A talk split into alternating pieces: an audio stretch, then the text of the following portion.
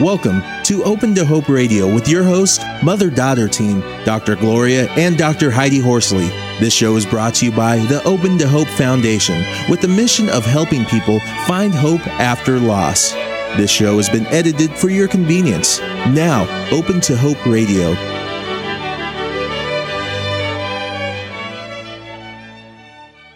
On this segment of the show, we continue to discuss grandchildren grief and loss with our second guest, Nina Bennett. Nina Bennett is a bereaved grandmother and author of Forgotten Tears, A Grandmother's Journey Through Grief. Nina will discuss with us a grandmother's loss and how she honors her granddaughter Maddie by writing and speaking on the disfran- disenfranchised grief of grandparents, especially when it is a prenatal death. Welcome to the show, Nina. Thank you so much. Hi, Nina. It's great Hi. to have you on the show. I've really enjoyed uh, we really enjoyed reading your book and, and looking at it and hearing about the disenfranchised grief of uh, grandparents. And uh, it's really been interesting. Could you talk a little bit about Maddie's death and how long it's been for you? It's been four years, six months, and 17 days. Wow, so almost the same amount of time as Jules. Very, very similar. Yes, it was November Mm-hmm. 2003. And my youngest son and daughter in law was their first baby, um, a very planned pregnancy. She actually went in for preconception checkup and counseling, had excellent prenatal care. Everything was normal throughout the pregnancy, normal labor. Um, the staff was as horrified as we were when Maddie was stillborn. She died, best guess, during delivery. And we have no idea why. We'll never know why. Wow. You know, that really, when I read that, I was like, whoa, because I've been at three deliveries Mhm. and how many no i've been more than that i don't know Yeah. all but one and uh that moment when the baby i'm a nurse i have Mhm. a background in nursing i don't really enjoy that moment when there's a second where the baby is going to breathe or whatever it's it's a very tense time and then to have that not happen i mean i just Mhm. it's got to be just incredibly horrendous Yes, yeah, Over- overwhelming for everybody. And and uh, I just want to say a little bit about Nina. We're I'm the last thing, but Nina was a, an expert. But Jewel also was in the field of, of Mhm. dealing with this kind of thing. So I think one of the things that it says is we've got a person here, and we had two people who had a lot of knowledge in the field, uh, you know, of helping people go through pregnancies. And you and you felt like it was a real kind of betrayal, right, of the Oh, world. Yes, yeah, very definitely. Um, and even though I had worked in that field for many, many years, I still had the attitude that babies only die when there's something terribly wrong during the Mhm. pregnancy or during labor. We had no indications of any problems during labor either. There was never an indication of fetal distress, you know, that would have alerted the medical staff that we had an emergency situation. hmm Yeah. And so there you are, and and you've lost your grandchild. And uh, tell us about how it is for you, and how it was as a grandparent for our grandparents that are out there listening to the show. Well, my reactions were similar to Jules. I um I was devastated. I didn't know how to support my son and daughter-in-law. I was trying to support the rest of my family and I realized that I couldn't do that, that I needed the support. Um I basically I operated like a robot. I was a zombie for many, many months after her death. You know, I was interested in reading your book, uh, Forgotten Tears: A Grandmother's Journey Through Grief. I was interested that you went as uh, I never thought about my mother. Um, she wasn't quite as involved as you were. We lived uh, 2,000 miles away, and um, I, I never thought about her going through the same kinds of things I was going through. Yeah. uh, you know the the breathing, the yearning and searching, the pain, you know, all that. I really did never think about that. Yeah, yeah, I found myself um the first several months actually after she was born still. I would be pacing the house because I couldn't sleep and I would notice that my arms were in a cradling motion as though I was carrying my granddaughter, which I was carrying the burden of her but not the warmth of her. hmm hmm And and you said something in the book which I think is really very interesting and key too about how and and I know my husband and I I'm sure we did it how the husband and wife kind of close in and and because you I, I think part of what goes on is I was trying to deal with trying to keep up when my husband was down. I mean we were having this yin yang stuff going on with us Yeah. and then to have a parent want to come in and be involved you could feel shut out. I know my aunt, who's uh, who was a grandmother, felt told me she felt shut out of the relationship. Yeah, very much so. And um, because I've been so aware of it, this is one of the things that I try and do in helping and counseling bereaved grandparents now is to reassure them that that's normal. I I think part of me assumed that because I had been present the night she was born, I assumed that my son and daughter-in-law would want to grieve with me because we had shared the same physical experience of being in the room together. And they did exactly what you've described. They closed circle with each other. They were a wonderful support to one another, but my grief was too much for them to bear on top of their own. And it took me a while to realize that it was okay for me to grieve alone and to do what I needed to do alone, not to wait for them um, to want to be with me because they didn't want to be with anyone during that time. Mm-hmm. And were there people that you could grieve with? You know? That was where I really had trouble. I was trying to protect my parents who were still alive and very excited over a great grandchild. Um, so I was trying to protect them from my pain. Um, my daughter-in-law and I actually became very, very close and lots of support to one another. But I ended up turning to an organization specifically for grandparents that I reference frequently in the book, and they are an internet. They have a very strong and active um, support forum, and they yeah, were tell fabulous. us who they are. Sure. The the acronym is AGAST. It stands for Alliance of Grandparents A Support in Tragedy. So it's A G A S T dot org. And as I said, they have a very active support forum, and it's just wonderful people, wonderfully supportive, non-judgmental, very open. And I found, for me, I found that to be perfect because any time of the night or day that I needed to talk, I could go online and talk. I didn't have to get dressed and drag myself to a support group. Mm-hmm. And I can honestly say that if I had had to get take a shower and get dressed and leave my house to go to a group, I don't think I would have. Well, and I mean, physically, I couldn't. Sometimes Yeah. you need support in the middle of the night. You don't know when you're going to need support. Right, exactly. You know, this is so interesting because people just don't really think about grandparents as being this moved Right. Yeah. by the experience. Yeah, And I, I agree, and that's where my title came from. My I felt as though by society, not so much my family, but that my tears were forgotten. Right. And also, um, how about uh, your husband or your uh, you the uh, granddad? Um, we are divorced, so Uh-huh. his grief was his own grief. Okay, we, but- we didn't share any grief. But still, yeah, but still, did he share anything with his son? Because I'm I'm finding men uh, as I go through this are are really pretty unique in their grief. They really deal with it differently.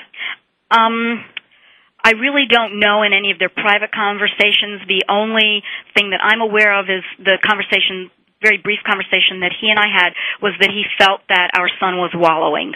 Mm. Mm-hmm. And yeah. yeah, with a background in grief counseling, I don't use that word. Uh-huh. So that's that's really interesting. I, I think it shows some of the the family dynamics out there. It's very complicated, isn't it, when you start moving away from the couple and go out, you know, and look at the whole extended family and what happens to the hierarchies. Exactly. You know how people. Exactly. it- It's very. It's very. uh It's messy. Yeah. to well, say and the even look how we treat fathers also. Because I know my son had many experiences where people said to him, "How's your wife?" Mm-hmm. as though he hadn't had a loss either. Right. Mhm. Yeah. Yeah, and and you felt um, I, in the book I got the feeling that you somewhat felt that your son wasn't allowing you uh, uh, enough connection with him, or or something like that, or you weren't able to help him as much as you wanted to, or Yeah, yeah. Yeah, I, I did, and we're very close. Um, and we live nearby, and we're ve- we've always been very close. And I think it was just that he needed to turn to his wife, and com- they needed to completely isolate. That was how they needed to grieve. Mhm. But I didn't realize that at the time when I was in the middle of my grief, I couldn't really kind of look at and analyze their grief. You know, I love this because it- this gives those grandparents out there, you are giving people so much permission to be angry at their kids, to be angry at life, to be angry at losing a grandchild. You know, it, it's wonderful to have the permission to feel the way you do feel. Right, Thank because you. I feel like I, I'm sure that there's a lot of grandparents out there that feel isolated right now, and would like to really help their their children, but feel like they're they're not allowed in, like yeah, you said. yeah. And I think basically I learned that the best way that I could help them was to find help for myself. That if I could tend to my own grief, I could connect and relate to them, or maybe they could connect and relate to me on a better level. Not not so much on the grief level, but on the let's um, let's make memories. Let's find a place for this baby in our family. Mm, I love that. And how did you do that? Were there ways that you did that? Well, one of the ways that we did it was kind of we fell into it.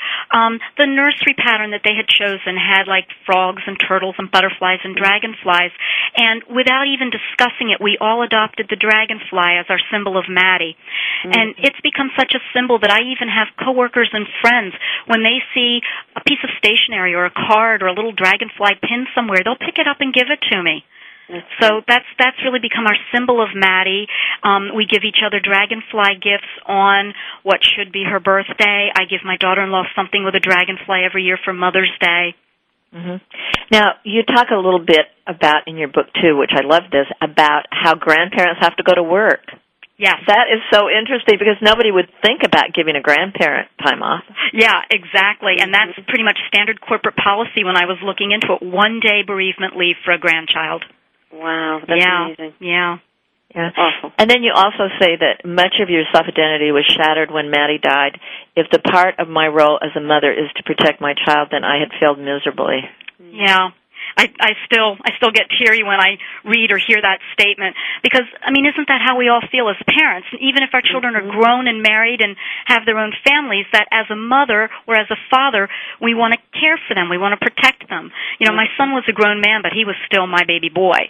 Right. and I mm-hmm. really did feel as though in some way I had let him down because I couldn't protect him from this pain. I couldn't protect his daughter, and I couldn't protect him from his pain. You know, one one of the things that I'm thinking about also is I I wrote a book um on in-laws uh, guy uh, the in-law survival manual is what it's called and it's on our the website. And one of the, the the dynamics that goes on is the tension between the the triangle between the husband, the wife and the mother and uh you know the the mother-in-law of the Yeah, wife yeah. and did a study the major problems are with mothers-in-laws and daughters-in-laws uh in a study that I did and uh so if there's any tension just for our audience out there if there's any tension with your daughter-in-law before um you've really got to walk on eggshells after the death of a child don't you Oh, I would think absolutely. I've been very fortunate. I have two sons and two wonderful daughters-in-law, and I can very openly and honestly say they are both the daughters that I never had. Um, so I have been very fortunate in having a good relationship. Um, but I, I can say that this actually brought my younger daughter-in-law and I closer together. We did call each other. We did cry over the phone, and she was the one who told me I had to write a book. The grieving mother is the one who said, you need to write a book. Ah. Because one of the things one day I was crying to her that I can't we we both are big readers and we were ordering books from Amazon and you know sharing them back and forth. And I was crying and actually whining to her that I couldn't find anything for grandparents. And she said then you have to write it oh that's amazing so she was the one who started this path It, it sounds a little bit like the women bonded. Uh, You know, I I had to, we had dinner last night with a couple who um are fairly newly well, it's been a while, a couple of years, and um the husband was there, and he's a very professional guy, and Mhm. and the wife, and and my and we were having dinner with my husband, and and I kind of wanted to bring up the death of their child, and my husband kind of shut me down, and afterward he said, you know, Gloria, he wanted he didn't want to go there. He wanted to have dinner with me. He knows that we've lost a child. That's enough yeah for two guys. yeah He wanted yeah. to talk about work. Mhm. and I'm like, you know what? And he said, are you mad at me because I did that? And I said, no. I said, I, I get it. You know, Yeah, you yeah. knew what he wanted. His, Yeah. uh, his wife and I have talked before, so uh it, it's tricky, isn't it, with a with um, a grandparent on on how to deal with who talks when and that it's, kind of thing. It's very tricky. It's very tricky. And sometimes I find that I'm still kind of walking that tightrope. You know, when it comes close to her birthday, do I call them and say, Are you doing anything special? Do you want to get together for lunch or dinner? Or do I wait for them to ask me? And, you know, I do still sometimes wonder should I make the initial move or should I wait? Mhm. And how do you decide? Um, I usually kind of decide on the spur of the moment. Mhm. I don't I don't have a, a set way that I analyze and that I decide. And if I haven't heard from them and it's kind of getting down to the week before, I'll pick up the phone or I'll email and I'll say, you know, would you like to do something special for Maddie? Mhm. Mhm. And who would you uh, who would you call? My daughter-in-law. Okay. actually, and not because of any, not because of any distance between mom, my son and I, but because mm-hmm. she tends to be the better planner in terms of, yes, let's get together for dinner. You know, if I give him a mm. message, she might not get it. because yeah, one of the things I found in the study I did that women tend to be the social networkers. Yes, exactly. So, so you're really looking at the family system and keeping we call it in the therapy world the hierarchies straight yeah staying in your position and thinking about the position uh, you know grandparents uh the the really w- most wonderful role i think they can have is as trusted advisors yeah yeah, and I like your phrase staying in their position because I find that I think that's what I'm unconsciously doing. I'm telling myself, I'm not the mother, I'm not the father, so they need to, you know, set the course of what they need and let me know. Mm-hmm. Yeah. And be available. Um, well, I, I'm not a certified bereavement counselor, but I've done a lot of kind of unofficial bereavement counseling over the years. I work in the HIV field, and I've been in HIV since the beginning of the epidemic.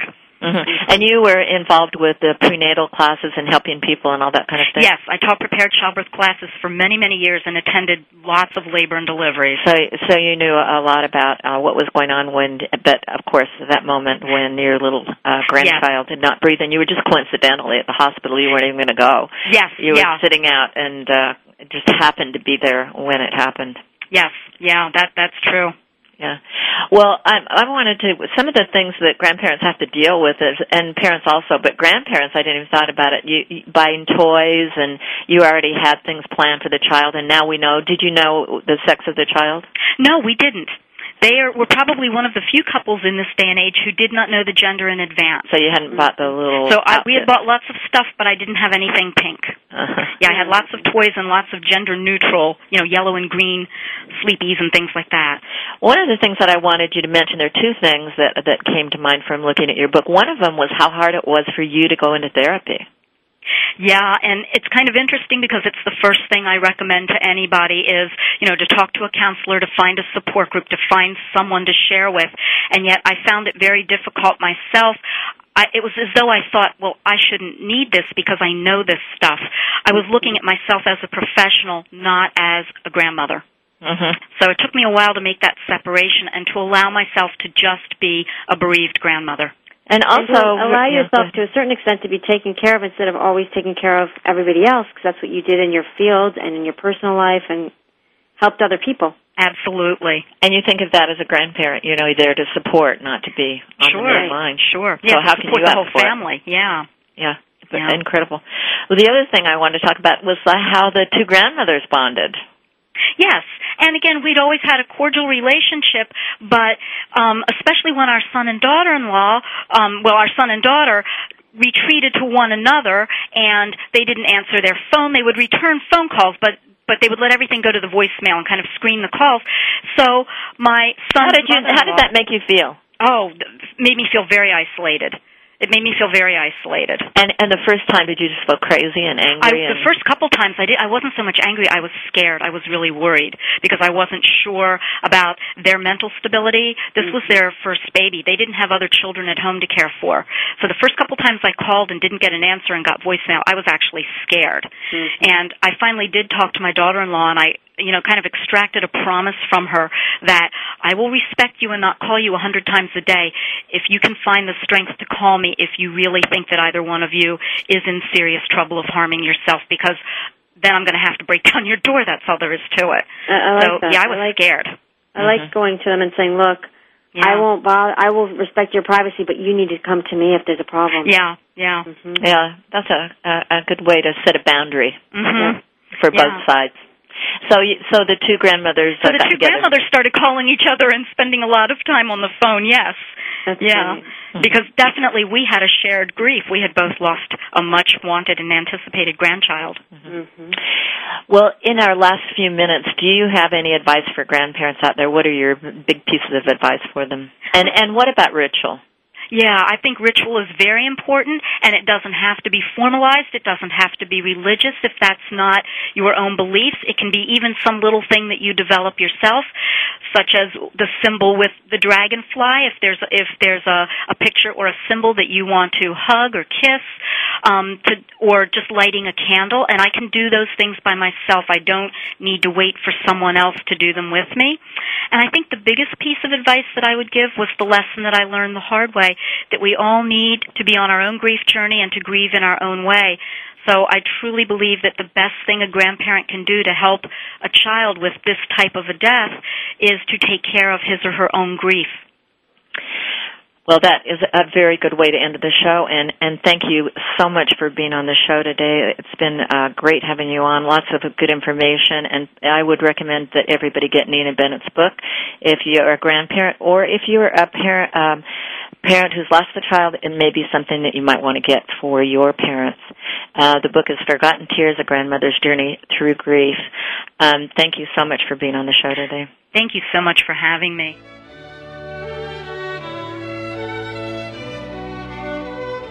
You have been listening to Open to Hope Radio. You can sign up for our newsletter, Facebook, and Twitter on our homepage at opentohope.com.